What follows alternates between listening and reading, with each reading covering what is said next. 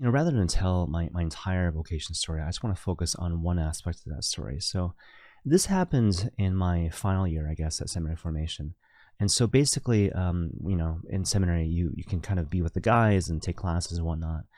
And you kind of forget that eventually you got to make a decision, right? Eventually you got to make a decision as to whether or not you want to go forward and, and get ordained or, or leave the seminary and, and do other things. And so, um, you know, when it came to my final year, like things were kind of coming to a head. And I remember feeling kind of stressed and overwhelmed by the whole thing. So I, I did what um, I would typically do whenever I was feeling kind of stressed and overwhelmed. I would go to see a movie by myself. And I was thinking to myself, okay, whatever's playing at this particular weird time, um, short of like a like an overtly immoral movie, like I'll I'll definitely go see that, right? So the movie I went to see was called Diary of a Wimpy Kid. So needless to say, a bit, a bit of a spoiler alert here. But basically, there's this wimpy kid and um, his whole goal in the movie is to become the most popular kid in school, right? And he has this this best friend named Rowley, who's this kind of pudgy kid, socially awkward, but good, you know, loyal, good, loyal, faithful kid. And the wimpy kid comes up with all these schemes again to become the most popular kid in school, and you know, surprise, surprise, they don't work, right? So instead of becoming more popular, he becomes less popular. And uh, anyways, things really come to a head, and and basically, um, you know, it gets to the point where these older kids who are, are put in a compromised situation partway through the movie because of one of the wimpy kids' failed schemes. The older kids, they, they kind of capture the wimpy kid and Rowley, and, and they want to punish basically both of them for this thing that was done earlier on in, in the movie. And so they're in this playground and they're looking for, for something to do in terms of like what to do again to punish these kids. And they see this moldy piece of cheese. And if you've seen Diary of a Wimpy Kid, basically there was this kind of urban legend which developed around this moldy piece of cheese back in the day, and, and it was explained by this other student, where basically there was this, um, I guess, Eastern European kid who accidentally touched the the piece of, of cheese, and he developed this thing called the cheese touch, right? And so know, people just thought like he was gross by touching the, the cheese, and, and so and he didn't understand English, right? And so it's kind of funny. So he he eventually was was banished from the school um, because you know he was just socially ostracized, and so. Uh, yeah, anyways, there was that situation. And so you, you just kind of bring it back to the current situation in the movie, just to think it through, right? So if this Eastern European kid is like banished to where he came from, because he touched the cheese, what's going to happen to these other people when they're made to eat the cheese? Because that's the punishment that the older kids come up with, right? So they're thinking, okay, let's let's get um, these two guys, that would be Kid and Rowley, to eat this moldy piece of cheese, and, and that'll be their their punishment.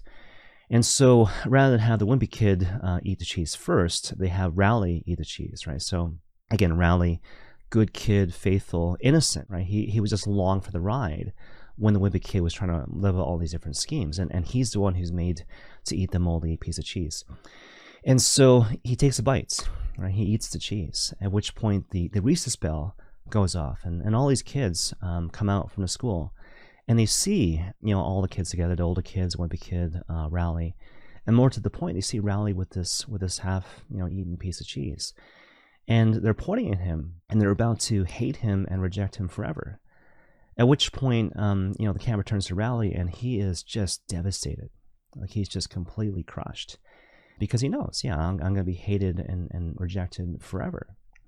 And the Wimpy Kid sees this. This is like the end of the movie, right? And so the Wimpy Kid sees this. And when he does, he steps into the fray, he steps in front of his friend, um, shields him from the crowd in a certain sense, and says, I ate the cheese. I ate the cheese, you know. And, um, you know, the whole school, they end up hating him but he's like, that's fine, you know, like I'll take it so that my friend will be spared. And then, you know, he's reunited with his friend Rowley, and, and that's how the movie uh, basically ends. And so, you know, the lights come up, and I'm in there with, you know, the, the mothers and their babies, and Stars and Shores nights, and I'm just like bawling my eyes out, right? Because, you know, a couple reasons. Like, Rowley in that movie, for me, he represented like Christ, you know certainly so good, so faithful, all those things, but also um, unloved, right? And we forget this about the Lord, right? Like He is the embodiment of love itself, right? God is love. But at the same time, like, what does that mean for people? Like, effectively, not much. Like, people don't really, they're not really in the habit of sacrificing for the Lord because they don't, they don't really care. They don't really care about Him, despite all these things that He's He's done for us, right? So, the other thing, the other reason why I was so um, emotional about the whole thing was because I realized how how selfish and, and prideful and ego driven I had been as well, right? Because you kind of look back on your time in center formation and you tell yourself in the moment, well, I was discerning, you know, I was discerning whether or not God was calling me to the priesthood or whatever, right? But in reality, what you're doing on some level, or at least what I was doing, was kind of hedging my bets, you know, um, kind of saying to the Lord on some level, like, you got to guarantee that when I get ordained, if I pursue this this path and do this thing that I think you want me to do, like things are going to work out for, for me. Like I'm going to be happy. I'm going to be joyful. I'm not going to suffer that much and whatever, right? Where again, in retrospect, you look back and it's, it's really, you know, prideful and selfish and all these things. Because when I look back, I, I always knew, I always knew that I was called to the priesthood. I always knew, but I was afraid. I was afraid that if I went ahead and did this thing, I'd be locked in a stance of depression and, and whatever forever. And I was afraid of that. And that's why I was kind of hedging my bets, asking the Lord to give me assurances ahead of ordination, whereas in reality, I knew He was calling me to the holy priesthood. And so I kind of decided at that moment that, you know, I was kind of focusing on the wrong questions. Like the questions I should have been focused on weren't so much my questions, they were kind of like the Lord's questions, right? So, like some variation of what you find in the gospel, right? Like, so first of all, who do you say that I am, right? Like Caesarea Philippi, St. Peter stuff, right? Like, so who do you say that I am? Do you believe I am God? Do you believe I am, you know, the Savior of the world? Um, do you believe I'm your Father? Do you believe I, I am the love of your life, basically, right? And then secondly, the corresponding question, again, you know, shades of St. Peter, do you love me? And you see, if the answer is yes, he will always respond with some variation of, feed my lambs, tend my sheep, feed my sheep.